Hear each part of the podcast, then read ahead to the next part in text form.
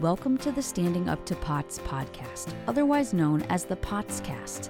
This podcast is dedicated to educating and empowering the community about postural orthostatic tachycardia syndrome, commonly referred to as POTS. This invisible illness impacts millions, and we are committed to explaining the basics, raising awareness, exploring the research, and empowering patients to not only survive but thrive. This is the Standing Up to POTS podcast. Hello, fellow POTS patients and super people who care about POTS patients. I'm Jill Brook, your hyperadrenergic host, and today we have an episode of the POTS Practitioners with Doctor Kimberly Hindman, who is going to discuss some really fascinating and potentially really practical ideas about the cell danger response, the vagus nerve, retraining the limbic system, and trauma release exercises that may have some benefits for some of us. Don't worry if you don't know what that stuff is. I don't really know what it is either.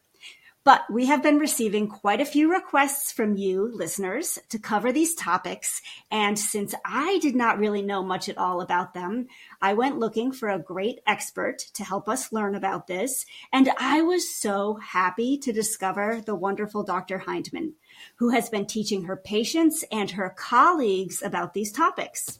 She not only teaches about these things, she has experience helping her own patients, many of whom have POTS, M C A S, E D S, and other chronic illness.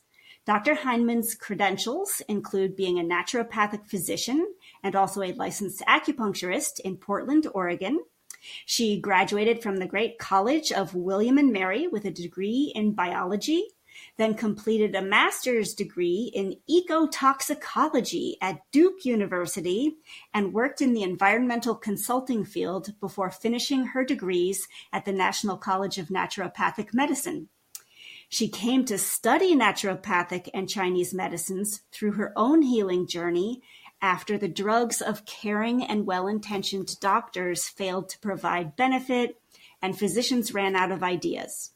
Doctor Hindman herself has hypermobile E D S, POTS, M C A S, and has had release surgery for an occult tethered cord, so she understands our complex health conditions. At her practice, she uses the best of modern Western medical science while valuing patient ideas and intuitions. Yay! She has what I think is a really empowering message, information, and energy. So I'm just excited to learn from her today. Doctor Hindman, thank you so much for being here. Thank you so much, Jill. It's very exciting to talk about these things. As you said, I want to talk about the cell danger response, vagus nerve dysfunction, limbic system dysfunction, and how all of these fit together and how they can actually contribute to a patient's cellular and neurologic experience, but then their whole personal experience, like what they actually experience in their bodies.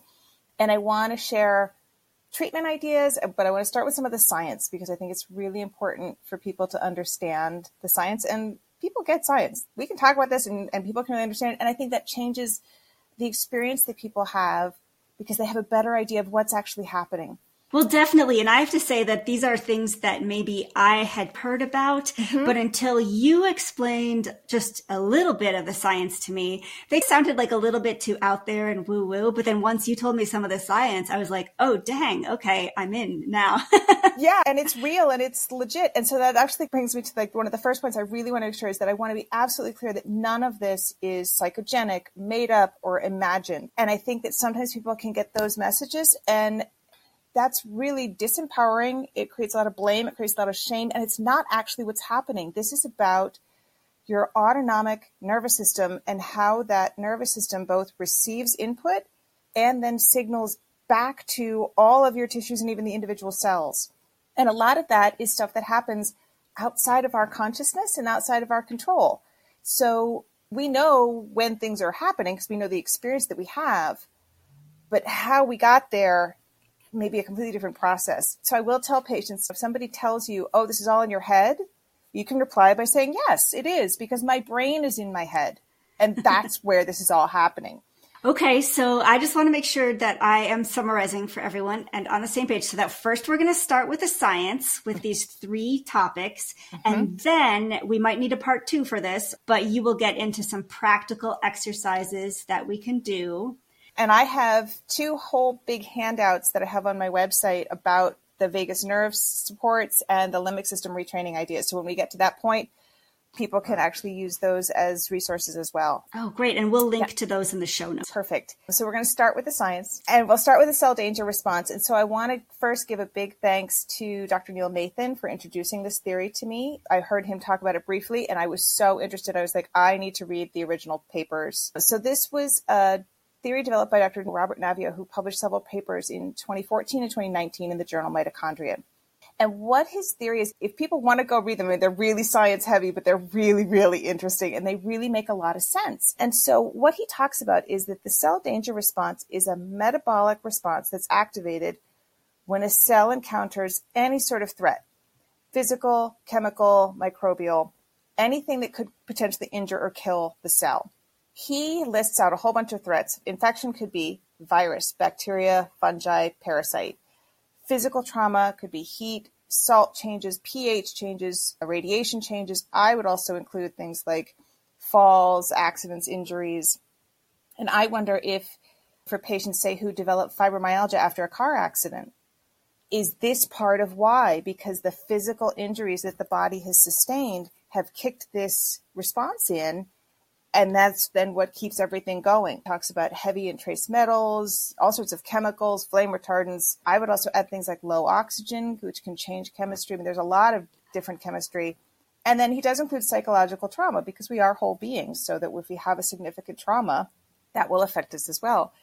And this response that we're going to talk about is coordinated in the brain and with the microbiome in our guts and with all of the cells and the mitochondria. So this is a very coordinated response. It's all done on purpose. And that starts to make more sense to me, because we're hearing information about how the microbiome changes after a head injury. Right. And things where maybe in the past you would have said, come on, how can the microbiome know what's going on in a different part of the body? But now we have all kinds of evidence of that. Right. And outside of the central nervous system, outside of the brain and the spinal cord, the majority of the nervous system in the body actually is in the gut. So when we talk about thinking with your gut, you do. So there's all kinds of neurologic connections with the Peyer's patches in the intestines, which are where immune cells hang out, with the microbiome, between those cells. So you have all this crosstalk between these different systems that's happening there. So it makes sense knowing that a head injury is going to change the microbiome. Okay. So, so you were about to say that any danger that is sensed by your cells could result in a coordinated response that involves microbiome, nervous system. And okay. Then the cells of whatever that tissue is directly. So, okay. And this is something that they see, that Doctor Naviaux saw over and over. It doesn't matter if it's your skin, muscle, liver. This is what happens in the body. And so this response happens with any threat. And if it's small, let's say it's the regular old common cold or a cut on your hand, and there are no other interfering factors, the cells will go through this process really quickly and easily and then get you back to a state of health. So like you might feel lousy for the week with the cold, or may have some pain with the cut, or if you have a bruise. But that resolves after a pretty short period of time, and off we go. The problems really arise when you have a mixture of threats. So let's say you have Borrelia, Babesia, and Bartonella infection all at the same time. Or you have repeated or ongoing threats. So if somebody, say, has chronic strep, so they get a sore throat, and then it goes into remission, and then it comes back, and it keeps going. They can never clear it completely. Or let's say somebody has susceptible genetics. So if there's somebody who doesn't clear Lyme well, or mold toxins well, or has chemical sensitivity risks, that's going to create some synergistic effects, and that's going to create some problems with these responses, because the responses, they've all evolved to help the cell defend itself from microbial attack or physical harm, and to basically to protect you as a whole organism. And there's a whole range, I'm not going to get into the, too much of it, but there's a whole range of different changes. Some of the most interesting ones are the cell membrane around an individual cell should be normally really fluid to let things in and out. It'll change its structure to make it really stiff, so that if there's a virus that's gotten inside, it can't get back out. Oh, what a smart response. Right. That will then release antiviral, antimicrobial chemicals to signal, hey, there's something going on here. And then it'll release other kinds of chemicals that will go to neighboring and even distant cells to say, we've got danger. Changes will also then change our behavior. So when we're sick, we may not eat as much. We don't have as much of an appetite. We want to sleep a lot. That's all happening because our cells are changing their chemistry to make us do that so that then we can get better faster. So that all sounds brilliant to me. Super smart. Yes, it is. And Doctor Naviaux has probably dozens of changes that happen. And it all makes sense in terms of what's happening. One of the biggest changes, though, that I think is really interesting is that cellular metabolism is slowed down. So the cells stop making energy because an infection will hijack the cell's metabolism for its own purpose. Right. Okay. We're learning about that with COVID now. Right. And so this primarily happens in the mitochondria, which is where the energy is made in a cell. So the mitochondria decrease their oxygen use, so they make less energy. This does two things. It means the virus can't use that energy for itself, and it means there's a lot of oxygen now sitting around in that cell. That actually helps to protect the cell from further injury because that can be damaging. That high oxygen is particularly damaging to the virus or the bacteria. Okay. So again, this sounds super smart. Super smart. So what's interesting though, is that Doctor Naviaux's theory is that this is actually creating what he calls oxidative shielding, not oxidative damage. So I'm curious if we have somebody who has a whole lot of indications of high oxidative damage and high oxidants, so we're thinking, oh, we need antioxidants. The question may need to be is why? Why is these cells continuing to try and shield themselves? And what I think is really interesting about this is I've had patients where I see indications of high oxidative damage or low mitochondrial function on labs or their symptoms, and I'll give them antioxidants or I'll give them mitochondrial support, and it does nothing. And I'm like, this is baffling. Why? I'm wondering now if it's because this process is going on and the cell is saying, hey, I'm smarter than you. We need this high oxygen. We need to slow down mitochondrial function because we're trying to do something over here. We're not ready for it yet. That is so fascinating. And I feel like we already have a ton of examples of that where yeah. we thought we were doing the right thing to prevent the fever, but it turns out the fever was helping. Don't assume you're smarter than your body. Right. But I think it's interesting then if we're in that situation and we don't see the change we would expect, then we need to ask why.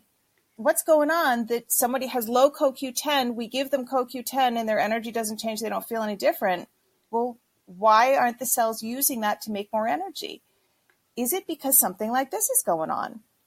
The challenge becomes, though, is that as some of these responses keep going, because remember, they're all designed to be short-term to help you get over whatever it is, as they keep going, this higher oxygen level makes it harder to eliminate heavy metals. So they can then accumulate, which then creates another layer of problem on top of what already started. So all of this stuff that is very wise is great as long as we don't basically overburden the system, which is what we can see with some of these threats and threat combinations. And what is also interesting is that this is initially, as you said, very wise. This is a very smart response and everything's coordinated, but it can actually become very maladaptive once the original danger is gone, because some of these cycles and processes can keep going on their own once that danger is gone. And we see that with the nervous system response that we'll talk about in a little bit. And so he talks about three specific stages, and I want to just go through those quickly because they're different things are happening at those stages and people can get stuck at different stages. So I have a little quote from him that I really like. He says, the three stages of the C D R, the cell danger response, are energetically and metabolically distinct. The completion of each stage of the C D R appears to be decided largely on a cell-by-cell basis.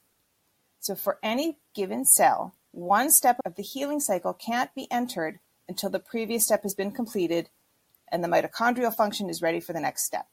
And restoration of normal communication between neighboring and distant cells is the last step of the healing cycle. And I think that's a piece that's really important, is that these cells then stop communicating with other cells when they have this initial threat. He calls it actually like a cellular autism almost. They stop communicating, they shut off. And at the end, when everything's back to normal, they reconnect. And that's the signal that says, hey, everybody's good. So the first phase, the function of that is basically to activate the innate immunity, basically detect intruders, detect the toxins, damage control, and containment. So if you've got a virus or something, let's prevent its spread. And there'll be a level of inflammation that'll be produced that's adjusted according to whatever the issue is. And so remember that initial list of triggers could be huge in terms of what gets this going. Right. Okay. And to move out of that into the next phase requires then that decrease in that cellular oxygen and less inflammation, because the next phase is going to be rebuilding. But people can get stuck in this C D R one. And are you saying that too much chronic inflammation is the problem there? Well, actually, if somebody has a chronic infection, they may be stuck in this phase of the danger response because they can't ever clear the infection. They're always in damage control, containment, trying to fight, building up more inflammation to try and deal with the infection, which then starts creating damage to other cells in the body. Okay. As this immune system is trying to deal with this infection, it just can't completely clear. Okay. And it could be a combination of different things, that maybe the infection plus some psychological stress, plus an injury, plus whatever. Right. Okay. And if somebody is in this, and let's say somebody has a chronic infection and then they have an injury, that just keeps them in this state because now the cells are dealing with two threats. And then if they have a stressor, a family member dies, something that's traumatic, then you've got a third stressor in there. So you, now you have a third trigger. So all of these things start building up, which creates then a very different situation than if you're just dealing with one of them. And this is why these supportive rebuilding kinds of treatments don't work in this phase. Okay. So this is then about the initial defense from the attack. When that seems like it has settled down again, then we can go into what he calls the cell danger response two phase. This is where you have cells rebuilding. You have cellular replacement. So in that first stage, there may have been cells that were damaged, or maybe that died, or maybe are too damaged to be repaired. This is where you need to build some new cells. So this is where the stem cells come in and say, we just need to make new cells. We just need new ones. People can get stuck there. And that's like what David Naviaux is thinking maybe happening in cancer, where there's just cell growth, growth, growth, growth, growth. And those cells are not functioning normally, and they're not connecting up and communicating with other cells normally. Oh, interesting. This might also be what happens when people develop a lot of scarring or fibrosis or keloids, where you basically just have a whole lot of cells building up more than what they need to. Okay, so what's the third stage that they're supposed to progress to? Right, is then where you get differentiation. So that means you've got all these stem cells that could be anything that learn from the cells around them that, oh, I'm supposed to be a skin cell to help heal that cut, or I'm supposed to be a liver cell, I'm supposed to be whatever. And then that's then where detoxification starts. So basically the damage that happened in that first phase, all those metals that accumulated there, the body said, I can't deal with all that. I have to put all that on hold. Just deal with the infection. I'll get to that later. Well, this is when you get to it. So now it can start to detoxify and eliminate. The cells that are in this stage don't divide anymore, which is good. And they start establishing these cell-to-cell connections with their neighbors. So they start communicating. And Doctor Naviaux says that healing is incomplete until these cells receive instructions and materials from the older neighboring cells that carry the metabolic and memories and programming from before the time of the injury or threat that activated the cell danger response. So those are the cells that know this is how we're supposed to function normally, and they teach the new cells, which I think is absolutely fascinating. I just finished reading a book by Suzanne Simard called Finding the Mother Tree. She's a forester, and she found that in forests, there are older trees that are actually mother trees, and they connect through mycorrhizal fungi networks under the soil through their roots to saplings, to their children, basically, the new trees, and give them carbon, give them nutrients, give them water. It feeds these new cells and teaches them, this is what you do in drought. This is what you do if there's a bug infestation. This is how you function as a tree in this forest. We do the same thing in our own bodies after injury, which I think is so cool. That's so neat. So there's communication going on there that we maybe didn't know about. Right. And at the very end, then these cells also then reestablish connections with the autonomic nervous system and the tissue lymphatics. which is basically the final piece of, it's not just reintegrating into the tissue itself, it's reintegrating into the whole body through these bigger networks. And in his theory, he says that people can get stuck in this phase, and he thinks this is what's happening with the ongoing pain syndromes. And I think what's happening there is the connection then with the nervous system isn't happening correctly. So the sensory and pain modulation doesn't work between the tissue and the nervous system because they haven't connected up right. So once you get through that phase, that should get you back to, okay, everybody's back on board, everybody's working right, and you go back to your normal functioning. What can happen, though, is then in chronic illness, that original triggering event may actually no longer be present. And the illness may be caused by our body's reaction to that original injury. And that's what they think may be happening with COVID, is that it's an overreaction of the immune system, this cascade of the cytokine storm, that may be what's triggering long COVID. So the virus itself is gone, but our system is acting like it's still there and is still responding. So our systems can be stuck in one of these phases. They didn't get all the way back to good health again after the threat was gone. Right. And so our bodies are acting like the threat is still there, even if it's not. And this may be why then sometimes someone will look like they have an issue, but they're not responding to treatments directly for that. It's because that's not actually what's happening anymore. It was originally, but it may not be now. And so we need to come at this from a different perspective in terms of our treatment. And so this getting stuck in things can happen if, say, healing is incomplete between injuries, or there are ongoing things like a chronic infection. And so you get caught in this loop of incomplete recovery. So let's say somebody started, they got through that first phase, got moved into the second phase, yay, but then something new came along that kicked them back into the first phase, and they just can't ever get going, which then will create these alarm signals and cells that can't then do that final phase of that reintegrating. So then you start getting nervous system dysfunction and immune dysfunction because they're seeing stuff that they shouldn't be. Okay, so you have been an ecotoxicologist. And mm-hmm. so in a world that has more toxins in it, more mold, do you think that's why everybody's maybe just a little more susceptible to this? I do. So I did human health risk assessments, and we looked at acute exposures, and then we looked at sometimes at chronic exposures, but this was many years ago and it may have changed since then. But part of the challenge was is that we didn't have good ways of modeling or really understanding multiple exposures. So if you have low level exposures from multiple sources that are in air or food, multiple pesticides in food, things in the water, things you can't control, people wearing perfume, all, you know, all of the chemicals in everything, we didn't have good ways of modeling that and understanding that if you have someone who has all of that, who then, say, lives near an actual toxic site, what happens to that person? And at some point, does the body have a limit on how much it can detoxify at any one time? So I do wonder if that plays a role in why people are more susceptible, why we're seeing more chronic illness, because people are stuck in these cell danger responses that they just can't completely get out of. And I think a lot of people have a lot more stress in general, just in life. So you put that as one of our triggers, and then all the chemicals, and then you throw an infection in there, and the body just says, I can't do all of this. I wasn't designed to do all of this, not all at once. And so that's where we run into some of those problems. That is a really interesting theory, though. Okay, so where do we go from here? So what's interesting is then I want to talk a little bit then about how the cell danger response then plays a role with the nervous system.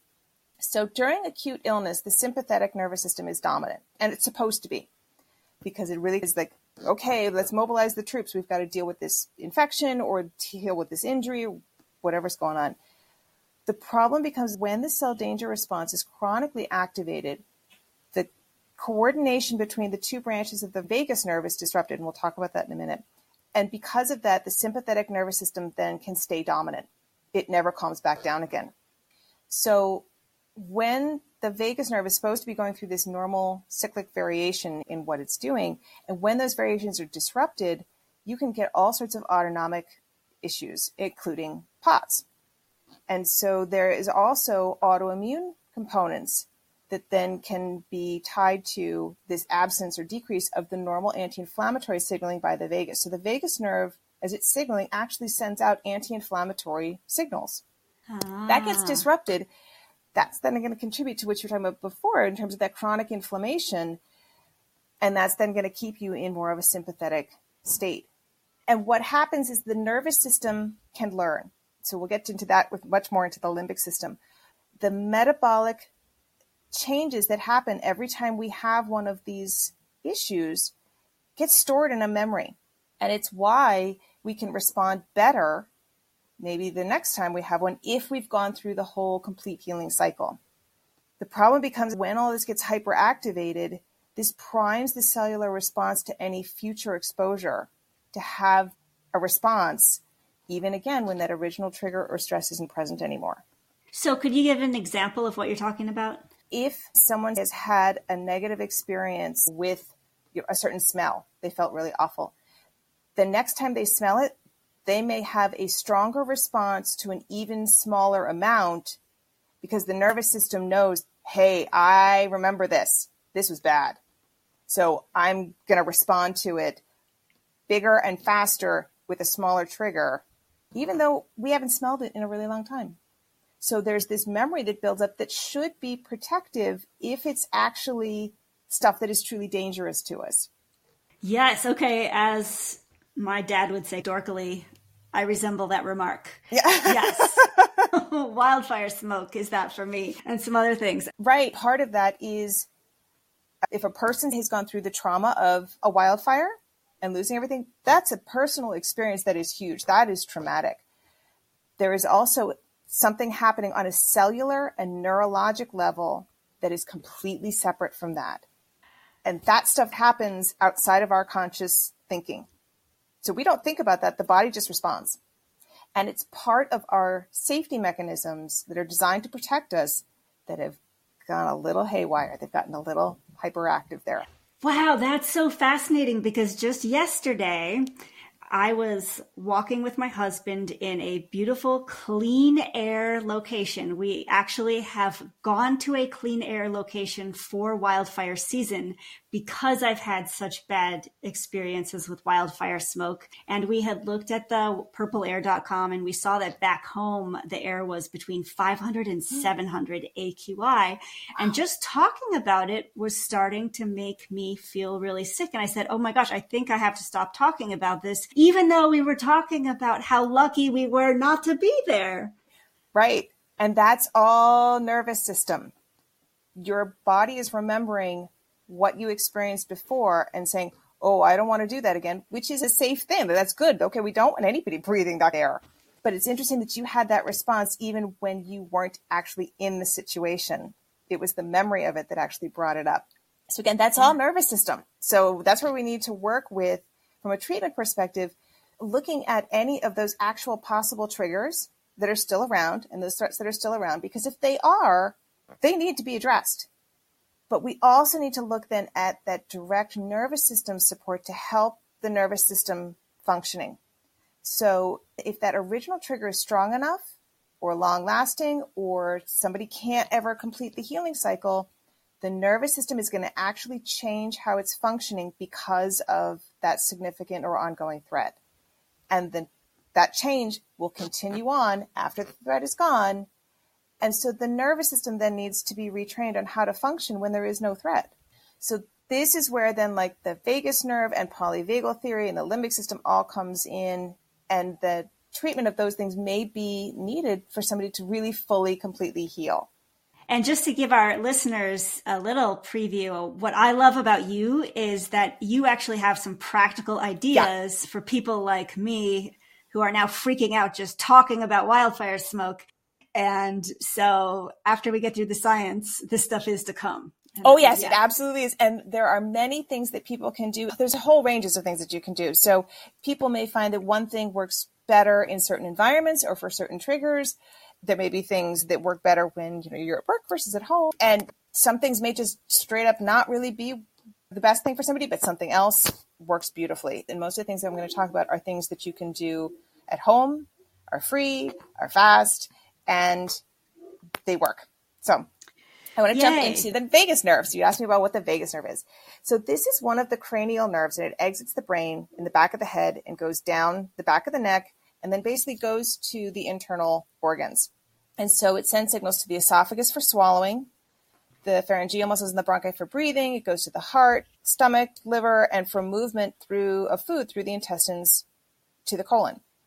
So vagus nerve dysfunction can be involved in symptoms that involve any of these systems. And there's a lot of work looking at vagus nerve dysfunction in POTS because it does involve the heart and blood pressure regulation, heart rate regulation.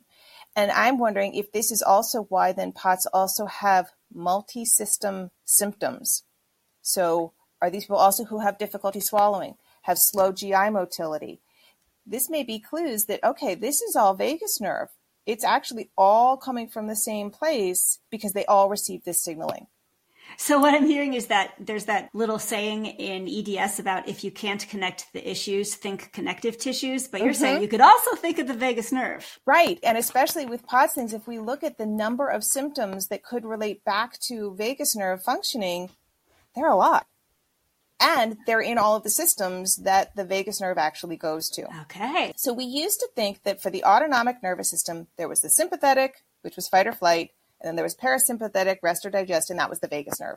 Mm-hmm. So Doctor Stephen Porges came up with this idea of a polyvagal theory because he actually found that there are two branches of the vagus nerve. And so these were these two branches that Doctor Naviaux was talking about, how they're supposed to balance with each other and cycle with each other. So you still have the sympathetic fight or flight, and thinking about if somebody's in fight or flight, fight can be actual physical or verbal fighting. But I've also seen some people who are in a fight state because they're interpreting other people's as aggressive or attacking. Like they're on the defensive. They're looking for who's going to fight with them. So that might be a clue that, oh, maybe I am sympathetic more than I think that I am. Mm-hmm. Flight can also be like withdrawing from people or avoiding conflict. Might be more actually a sympathetic dominant indicator. Okay. The vagus nerve, though, we then have these two branches. So there's ventral, meaning the front, and dorsal in the back. The ventral branch is what everybody thinks about when they think about parasympathetic. This is relaxation, social engagement. This is where we feel happy and good. The dorsal branch is basically freeze. So our stress responses are actually fight, flight, and freeze. And this is the freeze branch. This causes shutdown, disengagement, basically like playing dead.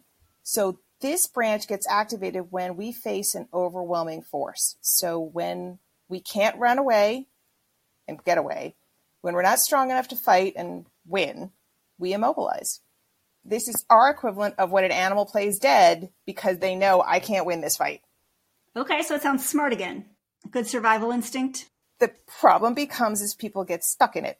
Because for humans, this also then creates feelings of helplessness and hopelessness and apathy. And we can just get completely shut down and disengaged. I wonder if this is what's happening when people then have crashes and are like on the couch for three days and really can't function.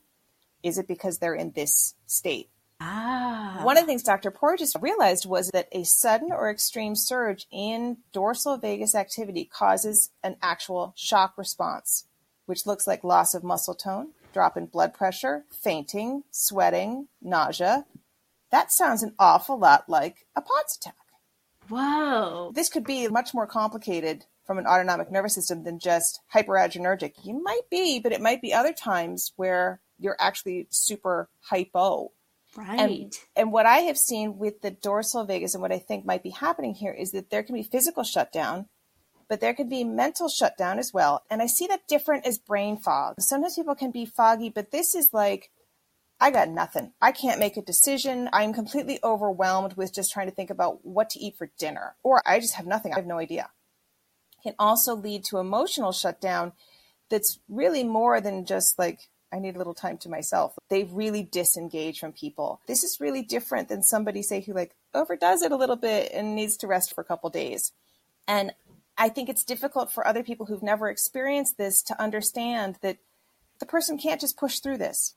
This isn't, well, you know, you could do it if you really cared. No, this is a nervous system state. And I think that this may be involved in POTS, especially when we're switching between these two nervous system states. So just literally like an animal playing dead. Right. So all kinds of nature shows where you see the lion and they're running after the antelope and they catch the antelope and the antelope stops fighting. It goes completely limp. What it's counting on is that the lion is a carnivore, not a scavenger. And so it doesn't want to eat something that's already dead.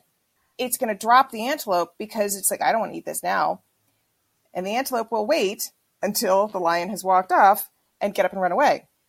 May obviously have some holes in it that it needs to repair, but it is still alive. And so it's exactly that playing dead response that I can't win this, so I'm going to basically try and disengage until it goes away. So it's actually just yet another response to danger at a different level of granularity. Right, exactly. But the important thing that I think that you just said is that it is still a danger response. And so when I'm seeing people who are in hypersympathetic and then they go into this disengagement place, it's just going from one threat state to another threat state, depending basically on how much energy they have. So I thought there was a good nervous system state and a bad nervous system state. But now you're telling me there's only one good one and two bad ones. Right. The bad ones are kind of just basically different sides of the same coin. They're still a threat state. The problem that I see then is because over time, if someone is still in a threat state, then you're going to start activating cortisol levels and D H E A because you're going to have an acute stress. You're going to get those adrenals involved. Over time, that's going to fatigue out the adrenals. And so high or low levels of those hormones can then impact thyroid, insulin, estrogen, testosterone, progesterone. And those all will then affect every cell in the body, including the nervous system. So when cortisol levels are really, really high, that will trigger sympathetic nervous system response. That's also then going to knock out immune function and then cause immune dysregulation. So this starts having a much bigger cellular response throughout the whole body. And mammals are the only animals that have this ventral vagus branch. This is the one that's the good one that we want. And it's activated when we are and we feel safe in our bodies. Okay. And this is important because we've got to be in that state for healing to occur. We do not do healing when we are in sympathetic or the dorsal vagus. Let's say that again. That seems important. It is. So both the sympathetic and the dorsal vagus branches are the threat states. We do not do healing in those states. We only do it when the ventral vagus branch is the one that is activated. That's the state we're in. When we're in that state, we have social engagement, which means we experience feelings of love and friendship, cooperation. We bond with others. We have meaningful communication.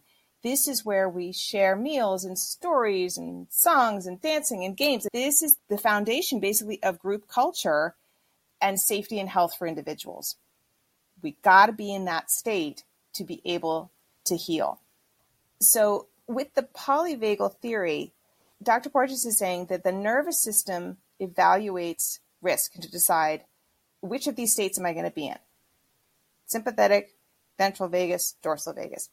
That does not require conscious awareness. That's something your nervous system does all by itself. So this is where you are coming back to what you said at the very beginning about how this is only in your head to the extent that your nervous system is largely in your head. Right. Your brain is basically assessing danger, assessing different features, different characteristics, and deciding, is this safe, dangerous, or life-threatening?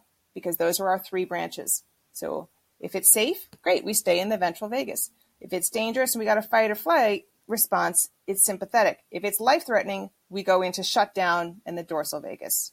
We freeze and play dead.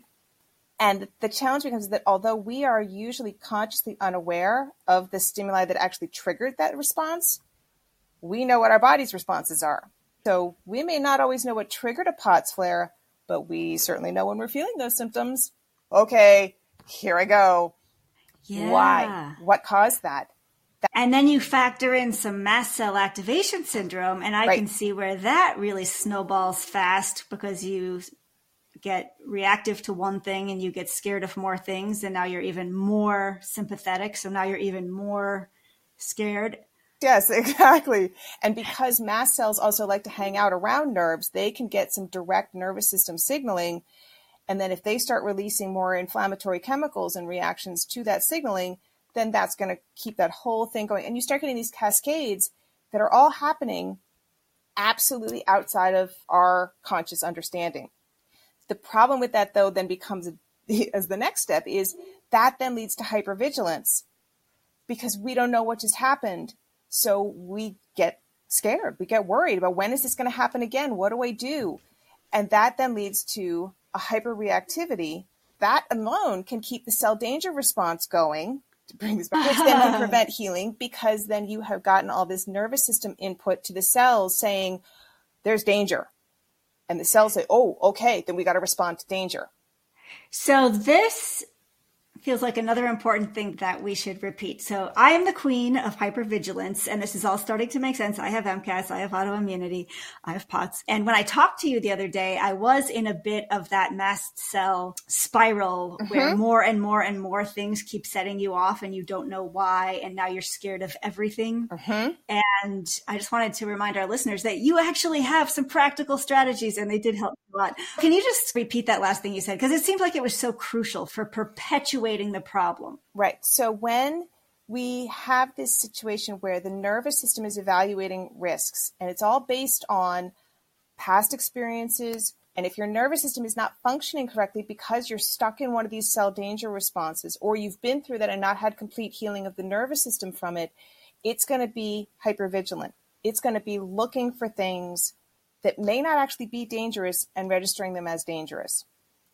So remember, it only does... Is it safe, dangerous, or life-threatening? Okay. Well, those last two are going to get you a really big response. And sometimes we can't identify consciously what triggered that neurologic response.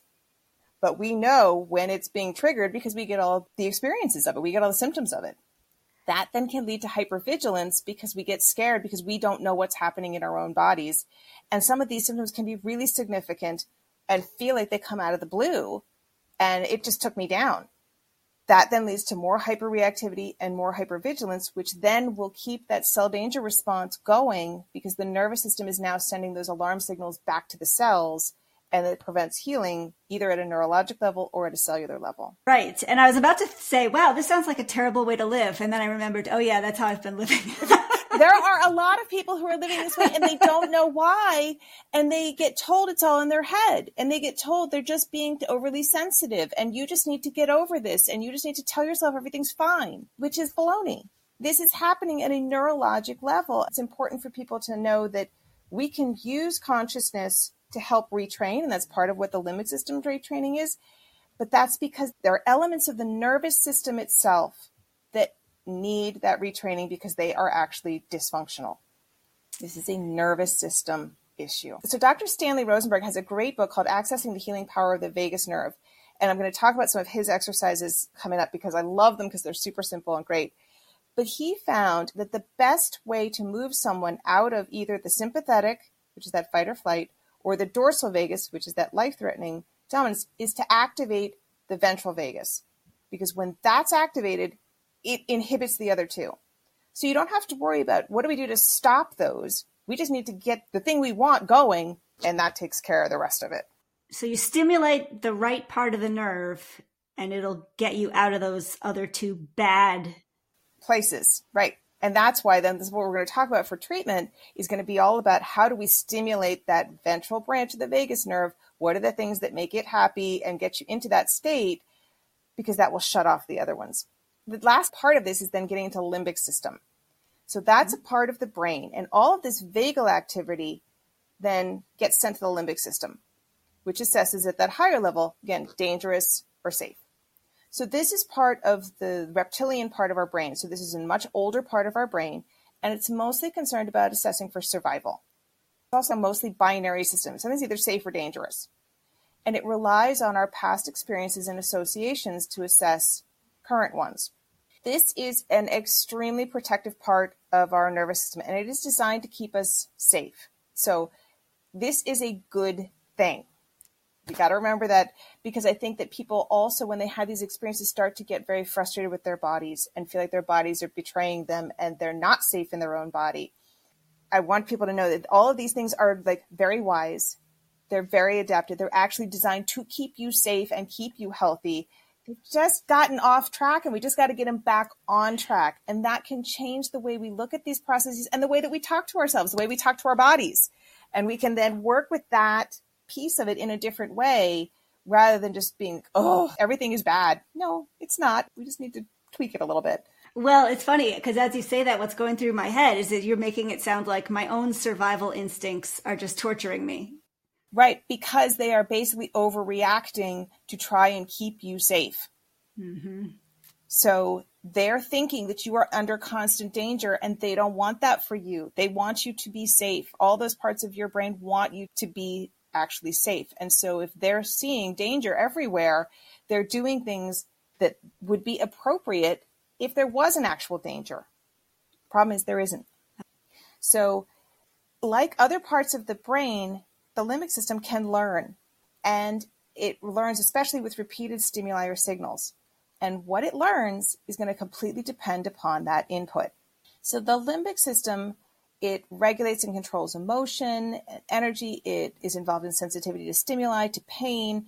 It's how we interpret and then remember and respond to stimuli.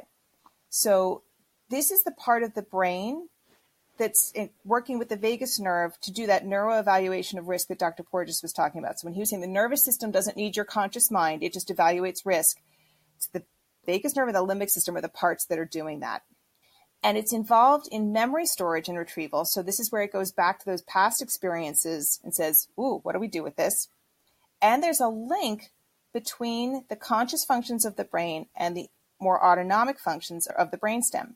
So if you think of something really happy and really relaxing and your heart rate drops a little bit, that's because those thoughts connected to the limbic system, the limbic system said, oh, this is good, safe, happy, sends that signaling to the brainstem, and the brainstem then reduces heart rate. Okay, makes sense. So the limbic system gets input from a whole bunch of different places and then has output. So it's like this central hub of things come in, what does it mean? What do we do about it? What does this mean for us? So then how do I respond to it? Okay. So there are two main parts in the brain called the hippocampus and the amygdala that are generally agreed to be part of the limbic system. There are other parts of the brain some people feel should be part of it. Some people feel they're just connected to it, but not actually part of it. But I just want to mention those two parts because understanding their functioning really makes the whole limbic system make a lot more sense. So the hippocampus is essentially the memory center of our brain. So this is where memories are formed and then cataloged to be filed away for long-term storage than in other parts of the brain. Connections in the hippocampus help us make associations between memories and different senses. So if you have a memory that's really strongly associated with a specific smell, when you smell that smell again, that memory may come up. Okay. This association and this whole association process can work against us if associations are made under these constant danger conditions. Because after a while, these associations start becoming very broad. So it's like, oh, I was in pain when I smelled that smell. Oh, it must have been because of the smell. Oh, I was in pain when I ate that food.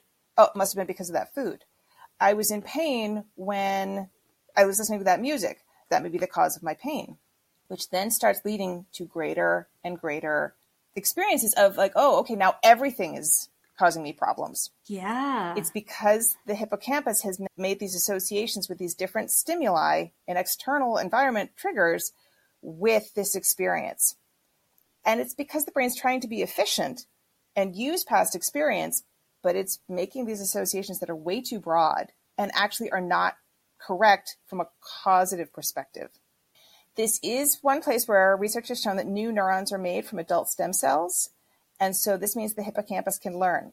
So we can use this. This may have worked against us, but we can use this fact to then reteach it what we want it to know. Okay, that's very hopeful because I was about to say, you're telling me that my body's taking precious stem cells to make these negative associations and torture me. That's where we can teach them that, okay, this is what you may have learned in the past, but now this is what I want you to learn for now and for the future. Okay, empowering. So we're not denying that those things have happened. We're trying to teach the brain that just because you had that before, there is no guarantee that that's going to be what's happening now or anytime in the future. We've got to open the possibilities, be like, oh, there could be something different here. And that could include some positive things. So the other part of the limbic system is the amygdala, and this plays a central role in our emotional responses, especially anxiety, aggression, and really primarily fear. So this attaches emotional content to our memories, and that plays a really important role in determining how strongly those memories are stored. So any memory that has really strong emotional meaning or experience tends to really stick. Ah. And playing a role then in forming new memories is specifically related to fear, because whenever we're afraid, the brain says, ooh, is that because there's potentially danger to our survival? So fearful memories are able to be formed after only a few repetitions because the brain really pays attention to any memory where there's fear involved. So that really sucks, but I'm guessing it's good for survival.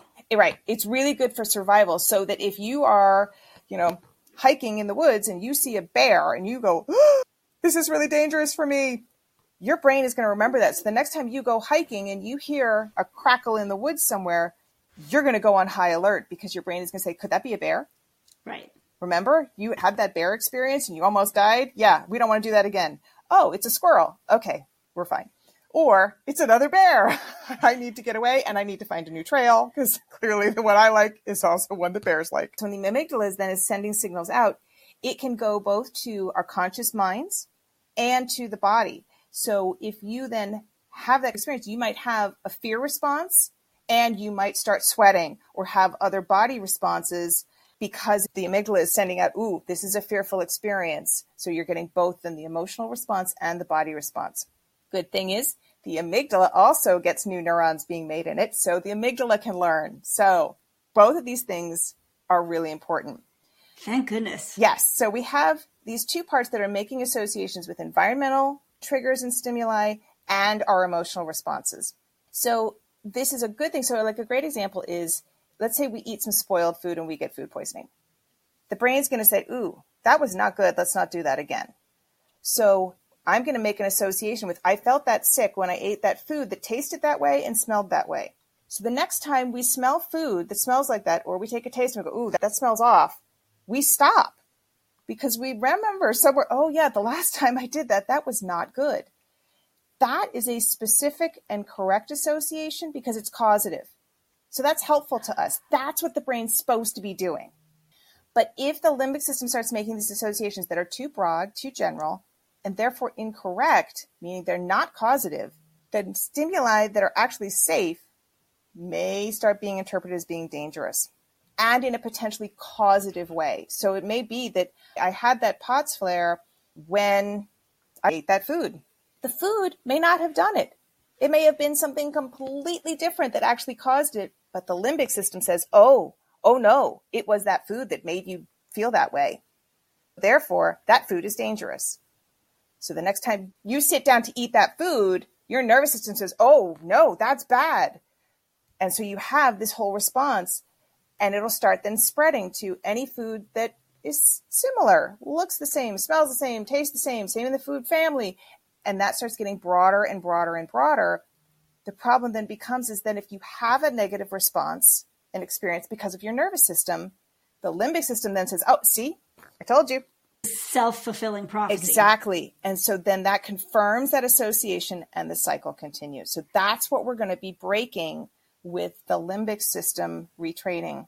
And I'm guessing that the hypervigilance does not help with that. Right. And so when you have a limbic system that has this ongoing inflammation and abnormal signaling, then you get this total disruption in what should be the normal neuronal circuits. That then leads you to distortions in sensory perceptions and then these protective responses. That then becomes a habit. And nerves that activate together will start doing so automatically with repetition. So then you get stuck in this hypervigilant state, and then there's emotional hypervigilance, which then keeps feeding into this. And that then actually continues a certain degree of neuroinflammation as well as the dysregulation. I'm sorry to laugh. This all just sounds like such a disaster. But I think it's so interesting to me because it explains what so many people experience mm-hmm. on that neurologic level. And again, there's things we can do about this. The whole second half of what we're going to talk about is all the stuff to do about it. I tried some and I already swear that some of them worked quickly. Yeah, they do. And I think that understanding what's happening is also a really big part of the retraining process. Mm-hmm. Because I think there are so many people who have tried so hard and they haven't had success, and they feel that they can't, they get blamed, they blame themselves, they're not working hard enough, they're not trying hard enough. And that, again, is all baloney. Right. That's not what it's about. That then becomes very frustrating and demoralizing. I want people to understand what's happening so they can go, oh, this is my nervous system. Okay, I need to take care of my nervous system. I need to help my nervous system, and this is what I'm going to do about it. So they actually understand now when they have, say, a POTS flare that feels it came out of nowhere, they can say, oh, wait, this is my limbic system and my vagus nerve. So what do I need to do to help them? And feel then more empowered and understand what's happening and go, oh, okay, I know what's happening. Because when we get those fear responses, as you just said, that keeps the hypervigilance going. So I feel like having understanding of what's actually happening can help to negate some of that fear response and create that to be more of an empowering experience of, oh, okay, I know what's happening here. I know what to do now. So I want to talk a little bit about this brain plasticity idea. So brain plasticity is the idea that the brain can create new connections, which allows us to learn. So this is happening whenever we learn anything, and with repetition, we become faster and more skilled at whatever we're learning.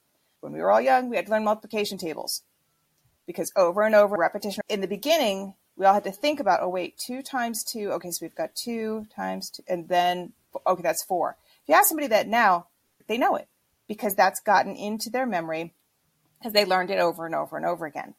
This is also then like where someone may regain function after a stroke. It's because the brain has made new connections around a damaged area and the person can regain some of the function that they may have lost. So this is then neurons making up new connections with each other. And so they're firing together, they're sending different information. That's all really, really good. All brain plasticity is dependent on what the input to the brain is. I think of this limbic hypervigilance as the dark side of brain plasticity. So it will cause dysfunction if the repeated stimuli are traumatic. And remember, again, Doctor Naviaux's list is huge. This could be almost anything. And reinforcement of this trauma loop then can spread to these other forms of sensory stimuli because the entire system now has become hypervigilant as its baseline. So we're going to use this idea of brain plasticity to undo the learning that happened under these danger conditions. This is important because when you're in this danger survival mode, it starts affecting basically everything in the body. So it takes energy away from growth, absorption of nutrients, detoxification, elimination. All these other processes don't have the energy that they need anymore because it's all going into the hypervigilance. So this is where then over time, sometimes we will then start seeing like other symptoms, digestive symptoms may start showing up. And it's because the system just doesn't have the energy that it needs because it's all going into this hypervigilance. And Annie Hopper, who is the developer of the Dynamic Neural Retraining System, D N R S, which we'll talk about with limbic system, she says that this increased reaction to lesser amounts of stimuli and to more classes is called kindling. Kindling? So that may be a, kindling. So that may be a term that people hear, and it can spread. So it may start out with one sense, maybe touch, and it'll spread to sound, it'll spread to light, it'll spread to food, it'll spread to E M Fs. It'll start encompassing more and more of the sensory stimuli that we have. This whole process really happens all outside of our conscious control. So again, I want to really, really emphasize this is all autonomic nervous system and limbic system, which are outside of conscious control. The limbic system is designed to be faster than conscious control so that you don't have to think about assessing a situation and what you should do. The limbic system says danger, activates the sympathetic nervous system, you get that flood of adrenaline and you react. And so nobody is choosing to do this. None of this is made up. It's not imagined, but it's this limbic system basically trying to protect you. It can't really do a good job when it's being hypervigilant. So I want to give an example, which I think really fits. So this is about my dogs. So my sister had a dog that was named Freckles, and Freckles would bark at everything.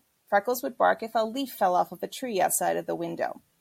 This became a problem because she never knew if he was barking, if this was something that was significant or not. I have a dog named Rose. Rose never barked.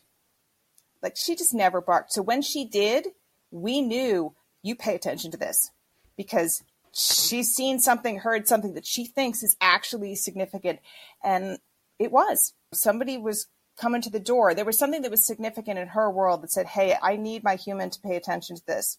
So what we want is a limbic system that is like Rose, not Freckles, because Freckles is not helpful. Right. So to put all of this together, so if someone has a cellular threat, If this threat is large, ongoing, or repeated, a person can get stuck in any of the three stages of the cell danger response, and that's going to prevent healing. As part of the cell danger response, there are changes in the functioning of the vagus nerve, which leads to more inflammation and danger signals to the limbic system. The limbic system then becomes sensitized to all of this input and becomes faster, more sensitive, and more reactive to the stimuli, and starts making incorrect associations between external factors and these internal danger signals. And these changes in the vagus nerve and the limbic system can continue even after that original threat is gone. And these changes can then also feed back and keep someone in the cell danger response. So our treatment needs to include both assessing and treating any of the actual threats, stimulating that ventral vagus nerve to get it going again, and then retraining the limbic system so that it can do its job of discerning true danger so it can actually keep us safe. So you're training freckles to be more like Rose. Yes, exactly. Exactly. If everything is addressed at a cellular level, we're getting the input up healthy, but then we're also getting the signaling back down again to the limbic system to be healthy. So we know when the limbic system fires, it's because there actually truly is a danger. There is a bear, not a squirrel running across the driveway. Excellent. So that's Excellent. The end of the science part of it. And these are all theories, so they may not fit exactly for every patient, but they do give us a framework to look at treatment and understand what may be happening for somebody. Because for some people, that original threat is gone and the nervous system dysfunction is what is keeping all their symptoms going. And that's why they have all these tests run. Everything looks normal. They're told they're fine. And they're like, but I still have all these symptoms. How I feel is not fine. This hopefully then gives them a way of understanding what's happening and then some treatment things to be able to, okay, what do I do about this? Right. Okay. We are going to wrap it up for this episode, but we're going to have another episode yes. very soon where I think you're going to talk about how to stimulate that part of the vagus nerve that is the right part, how yes. to retrain the limbic system, how to maybe become a little bit less vigilant. Yes. Absolutely. All of those things. Now that we understand what's happening, what do we do about it? So absolutely. That's the next part that we talk about. Excellent. Well, this has been so much amazing information. And I know that I might go back and listen to this episode again because I want to catch all those science-y details that really make a lot of sense out of some of our histories, like mm-hmm. my own, of how it started with like an innocent little infection and it seems to have snowballed into POTS and M C A S and autoimmunity and hypervigilance and blah, blah, blah. I cannot imagine how much work it was to learn all of these theories and all of this science, but I see how important it is. The next part is just so empowering and exciting too. So thank you a million. You are so welcome. It's been super fun and I really look forward to the next part.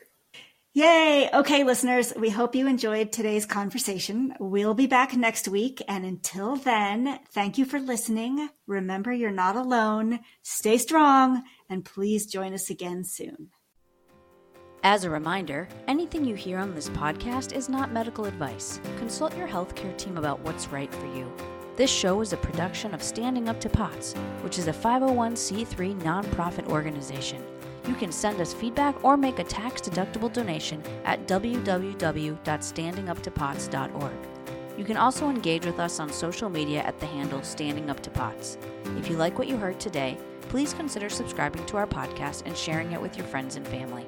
You can find us wherever you get your podcasts or at w w w dot the pots cast dot com. Thanks for listening.